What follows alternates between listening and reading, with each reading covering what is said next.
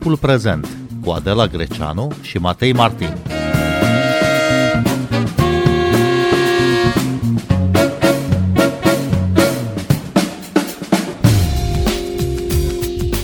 În China au loc de câteva zile proteste fără precedent de la instalarea lui Xi Jinping în fruntea țării în urmă cu 10 ani. Un incendiu la un bloc din regiunea Xinjiang, care a provocat moartea a 10 persoane, a declanșat amplele manifestații. Localnicii spun că politica dură a restricțiilor anti-Covid a îngreunat ieșirea oamenilor din clădire și accesul pompierilor. Bine v-am găsit! Noi suntem Adela Greceanu și Matei Martin și invitatul nostru este analistul de politică internațională Andrei Tiut de la Global Focus Center. Bună seara, vă mulțumim că ați acceptat invitația noastră. Bună seara! În cea mai mare parte a lumii, în Occident cel puțin, rata de infectare a scăzut considerabil, efectele asupra populației sunt acum gestionabile, așa că restricțiile severe au fost suspendate. Care e de fapt situația în China și cum de-au considerat autoritățile de la Beijing că încă sunt uh, necesare măsuri de izolare foarte dure? Cum anume consideră autoritățile din Beijing, din Beijing ceea ce consideră este într-o anumită măsură mai puțin transparent, dată fiind natura regimului. Altfel, uh, o diferență importantă între Europa și China este că uh, strategia Chinei, care a funcționat până la un moment dat, a ajuns în momentul în care, prin schimbarea tulpinii de virus, care este mult mai infecțioasă acum la nivel global, nu mai funcționează. Asta nu înseamnă că a fost întotdeauna o strategie proastă sau o strategie neacceptată de populație, dar funcționează din ce în ce mai greu și populația o acceptă din ce în ce mai puțin. Dar care e prețul acestei politici zero COVID pentru populație? Este același preț pe care știm și în Europa, doar că mult, mult mai puternic. Vorbim despre oameni care nu pot să iasă din casă să meargă la lucru, vorbim de izolare, vorbim de costuri economice, vorbim despre uh, dificultăți în găsirea mijloacelor de trai. Măsurile anticovid uh, au adus prejudicii foarte mari și economiei chineze. Sunt nenumărate fabrici care și-au încetinit sau chiar oprit producția pe fondul problemelor de personal. Mm, cum poate fi depășit acest uh, impas? Corect. Uh, și trebuie să ținem cont că mare parte din legitimitatea regimului chinez se bazează pe creștere economică. Și în momentul în care blochează economia, deocamdată la nivelul anumitor regiuni, asta atrage inclusiv uh, o problemă de legitimitate. Cum anume, dacă ar fi în Europa, ar fi simplu. Asculți vocea populației și dai drumul uh, la activitate într-un mod controlat. Doar că fiind China și fiind un mandat ideologic sau asumat ideologic de a menține această politică de zero COVID, uh, lucrurile se întâmplă altfel. Uh, bineînțeles că într-un regim uh, nedemocratic, într-un regim aproape dictatorial, cum e cel de la Beijing, e ușor să impui restricții foarte dure, foarte severe. Totuși există vreo relație cu populația, există vreo punte care se face între ce vor cei mai mulți oameni și ce vrea regimul, ce vor autoritățile? În mod uh, normal, regimul într-adevăr urmărește ceea ce vrea populația și în măsura în care consideră util și în măsura în care nu uh, contravine principiilor ideologice și în măsura în care nu constituie o amenințare pentru unitate și pentru disciplină, încearcă să ofere acele lucruri. Dar nu ar fi prima dată când uh, regimul face un calcul prost. Dacă ne amintim cu foarte mult timp în urmă, la un moment dat statul a declarat războiul vrăbilor, pentru că vrăbile mâncau din uh, agricultură și uh, țăranii erau mai săraci din cauza asta după ce au omorât în mod eficient o grămadă de vrăbi, au descoperit brusc că vrăbile erau bune pentru a elimina insectele. Există în China de asemenea orașe moarte, orașe care au fost construite și care nu au fost populate niciodată la capacitate și așa mai departe. Se întâmplă într-un regim dictatorial de genul ăsta ca uh, regimul să nu asculte de populație și poate să meargă destul de departe cu această lipsă de acceptare a stigmei. Asta nu înseamnă că poate să meargă la infinit. De la izbucnirea pandemiei, restricțiile din China au fost printre cele mai dure, iar politica zero COVID a ținut închiși în case oameni pentru luni la rând. Cu toate acestea, China a raportat un nou record de infecții cu SARS-CoV-2, peste 40.000 de noi uh, infectări. De ce abia acum izbucnesc uh, proteste în China, Andrei Tiut? Mm, pe scurt, deoarece este un regim represiv. Acum, Este posibil și este foarte greu de știu ce se întâmplă în China. Nu este ca și cum am avea sondaje de opinie cum avem până și în Rusia. Deci este foarte greu de știu ce se întâmplă, dar este posibil ca foarte multă vreme populația să fie acceptat acest preț, să fie zis ok, acceptăm o vreme, mergem pe toate restricțiile astea, mai ales că se fac cu poliția și nu avem de ales, în ideea că la un moment dat vom fi liberi din nou să ne mișcăm pe stradă. Și acum această libertate promisă implicit prin polițiile restrictive nu se mai întâmplă se amână sinedie și există în structura oricărei populații un moment în care presiunea este foarte puternică. Asta nu înseamnă că neapărat ne gândim că mâine cade regim. Nu se pune problema în termeni ăștia. Este mult mai bine uh, înfipt în populație și în stat ca să se întâmple asemenea lucruri. Asculți timpul prezent! Timpul prezent e un talk show zilnic despre politică, societate și cultură difuzat la Radio România Cultural. Ne puteți asculta pe Apple Podcasts, Google Podcasts, Castbox, Spotify și altele. Într-un regim care a impus totuși cenzura, inclusiv pe rețelele sociale, într-un regim în care informația circulă atât de greu, cum de se mobilizează totuși atât de ușor, cel puțin în orașele mari, în cele două mari orașe ale Chinei, populația să participe la aceste proteste. Nicio cenzură nu este absolută, orice cenzură poate fi ocolită într-o mică sau mare măsură. Și pe de altă parte, de la un punct încolo, mai ales în orașele mari, cum spuneți, există rețele sociale față în față, oameni care se ascultă, se știu la telefon, pot vorbi în așa fel încât nu fie înțelegi de poliție și așa mai departe. Și există într-adevăr un punct după care eventual poliția locală nu mai poate să facă față. Dar să ne amintim că China este un stat cu resurse imense și în măsura în care guvernarea locală dintr-o regiune nu poate să facă față, se pot aduce oricând întăriri în alte regiuni. Vedem de data aceasta, și cred că este pentru prima dată după foarte mult timp, uh, manifestațiile deja sunt anti-regim, sunt uh, anti-dictator. Uh, cum de s-a ajuns de la ceva ce a pornit împotriva unor măsuri considerate prea severe la sloganuri împotriva Partidului Comunist Chinez? Ai zice mai degrabă împotriva conducerii decât propriul antiregim. În unele orașe se cântă internaționala, în unele orașe se cântă uh, imnul de stat. Uh, cum s-a ajuns? S-a ajuns prin exasperare.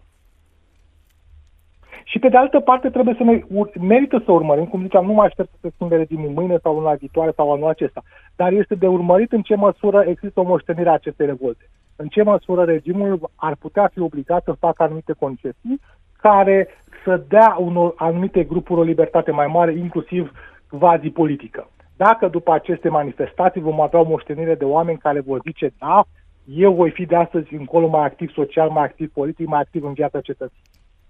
Există acest risc, să-i spunem așa?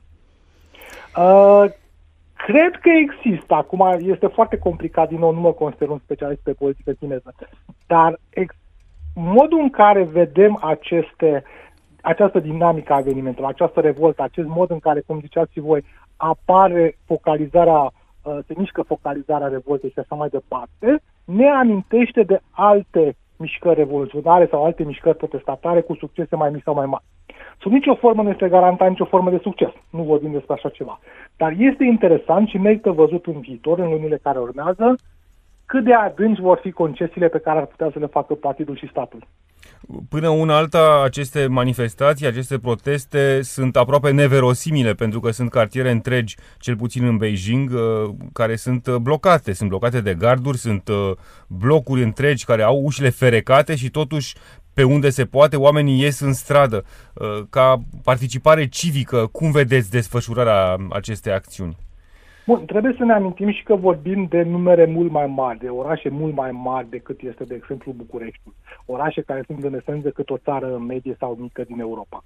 Și în rest, din nou, oamenii, represiunea se bazează întotdeauna pe o anumită, un anumit nivel de cooperare a populației. Un anumit nivel de cooperare bazat în principiu pe teamă.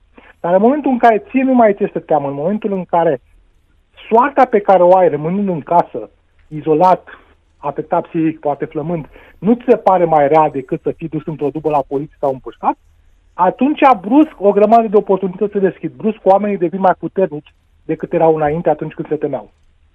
Pentru că exact asta începe să se întâmple acum, autoritățile încep să ia protestatarii cu duba și să-i ducă la închisoare, probabil îi duc uh, departe. Uh, nu există riscul ca tocmai în acest uh, mod să se răspândească încă și mai ușor virusul și să facă exact ceea ce nu și-ar fi dorit, adică să, să răspândească mai departe epidemia?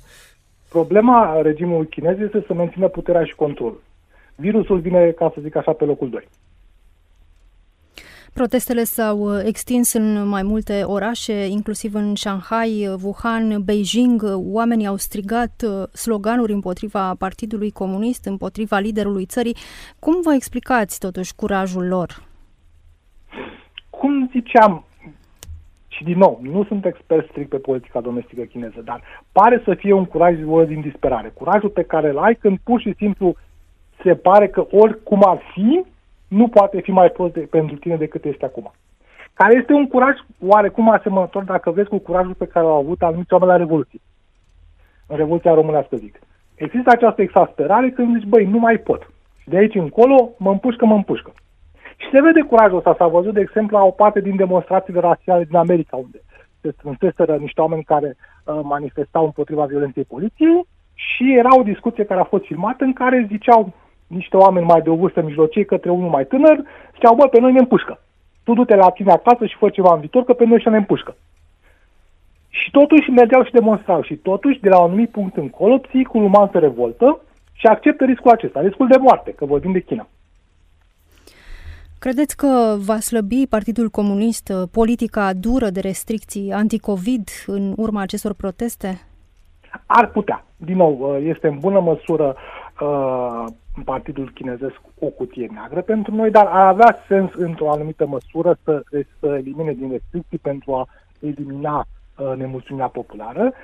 Pe de altă parte, cum ziceam și un piculeț mai devreme, principala problemă este controlul. Dacă ei văd în relaxarea restricțiilor o amenințare la adresa puterilor, atunci s-ar putea să aleagă confruntarea. Ce înțelegem uh, noi aici în Europa din uh, sistemul politic prin care este condusă China, o putere comunistă care a înțeles că e esențial să existe totuși pe piața liberă? Mm, destul de puțin și destul de variat. Tentația care, uh, care trebuie să rezistăm este să facem o paralelă prea puternică între Uniunea Sovietică înainte de 89 și China unde înainte Uniunea Sovietică mai sunt țările satelit se menținea prin forță, chinezii au reușit să construiască o, un sistem de a obține loialitatea populației prin control informațional despre care s-a vorbit, prin naționalism și prin creștere economică. Deci este o, un alt fel de echilibru în care statul are formal foarte multă putere, în același timp are o grijă permanentă să nu răscolească populația. Bun, comunism sau nu comunism? Cum, cum arată? Cum poate fi judecat acest regim? Acum, dacă mă întrebați, pe mine nu este comunism, este un regim autoritar care invocă ideologia comunistă în timp ce face ceea ce consideră că este prudent pentru a-și atinge scopurile politice. Luna trecută, Xi Jinping a fost reales în fruntea Partidului Comunist și implicit în fruntea țării. Pe ce se sprijină succesul său în partid? Iarăși este destul de complicat de spus, mai ales că foarte multă lume se aștepta să facă un pas lateral, așa cum este tradiția. Uh, sunt uh, luptele de putere din interiorul uh, comitetelor lor politice, lupte de putere prin care Xi Jinping și-a consolidat puterea și nu numai că a fost reales, dar a fost inclusiv capabil să uh, numească loialiști în anumite poziții de conducere. Practic, acum Xi este mai puternic decât era înainte de alegeri. Dar are el uh, și susținerea populației? Repet, nu se duce nimeni să facă un sondaj de opinie în uh, China și dacă cineva face pentru stat, oricum nu o să ne comunice nou. Există un, un proces complicat de legitimitate prin care oamenii zic că îl susțin în măsura în care li se pare că este uh, de neoprit, în măsura în care li se pare că el este oricum liderul, oarecum ca în Rusia lui Putin, timp cu țara, timp cu conducătorul, și acest, uh, acest sentiment se poate răsturna în momentul în care pare că este nesigur pe puterea lui, în momentul în care pare că nu mai este în control, ne-am putea trezi într-adevăr că vedem cohorte mai mari de populație care se revoltă sau cel puțin se distanțează. Oameni care cu trei zile înainte ar fi spus că îl susțin din inimă și care acum văzându-l slab sunt la fel de ferm convinși că nu l-au susținut niciodată. Ce riscă cei care ies acum în stradă la proteste în orașele din China? De la închisoare până la moarte. Ar putea zdruncina aceste proteste puterea de la, de la Beijing? Ar putea, dar este extrem de greu spre imposibil de calculat. Acum, dacă mă întrebați pe mine, uh, nu cred că putem vorbi de o zdruncinare directă, adică nu se atinge deja temelia, dar putem să ne imaginăm un scenariu în care lucrurile se mișcă ca piese de domino, această mișcare angrenează alte mișcări mai vizibile, mai puțin vizibile și poate peste 5 ani am putea asculta un dirigent spunând da, eu m-am format uh, politic, m-am format civic în anii de revoltă contra restricțiilor de COVID. Am putea vedea acest lucru, nu cred că poate nimeni să calculeze o probabilitate. Uh, dar oarecum îl privesc uh, astăzi alți lideri comuniști sau alți dictatori pe Xi Jinping în situația în care îl vedem, adică vulnerabil, uh, tremurând uh, pentru postul său și uh, cu un regim care totuși se clatină. Recunosc că nu m-am gândit niciodată la asta. Pe de altă parte, are suficient de multă putere ca să fie la fel de intimidant pentru anumiți dictatori sau de a fi la fel de ofertant pentru Vladimir Putin, de exemplu. Uh, nu cred că s-a ajuns în momentul în care ar putea să-i creeze mari probleme în relațiile internaționale, pentru că puterea din exterior este puterea Chinei. Nu este neapărat puterea personală a liderului. Dar mai are vreo influență în plan internațional? Mai poate să, emine, să emane aceeași uh, putere? Mm, influența internațională a Chinei se mișcă cu o anumită prudență și cu o anumită lentoare. Dar nu cred că pur și simplu brusc din cauza unor probleme de legitimitate populară uh, lucrurile se vor schimba într-un mod drastic. Inclusiv uh, democrațiile occidentale au această tendință de a se ralia de partea mm, protestatarilor sau mulțimilor liberale, să le zicem, în mod foarte lax, uh, doar atunci când are un oarecare sens. Adică nu cred că va investi nimeni încercând să sprijine foarte mult o mișcare de protest în China, al cărei succes pe termen scurt este egal cu zero, în sensul de a schimba regimul, în sensul de a obține concesii, și care ar putea să ducă la rătăcirea relațiilor economice cu China. Există deja, uh, relațiile economice sunt destul de complicate și de COVID și de război și de alte aspecte și de concurență economică între Statele Unite și China, încât nu mă aștept neapărat ca lumea să dorească, prin lume înțeleg liderii, lumea să dorească să pună încă o variabilă pe masa de negocieri. Uh, apropo de concurența, de competiția între China și America, cum vedeți uh, în aceste zile relațiile dintre Biden și Xi Jinping? Există o foarte prudentă detentă prin care ambii lideri au părut să dea asigurări că nu se va merge la infinit cu această uh, opoziție. Uh, pe de altă parte, fundamentele competiției rămân. Ambițiile Chinei și ambițiile Statelor Unite sunt uh, în anumite zone cel puțin incompatibile și cele două puteri vor lucra ca să uh, își obțină fiecare interesul său. Dar cum ne informăm corect despre China de astăzi? Care ar fi sursele credibile? Asta este destul de complicat din nou.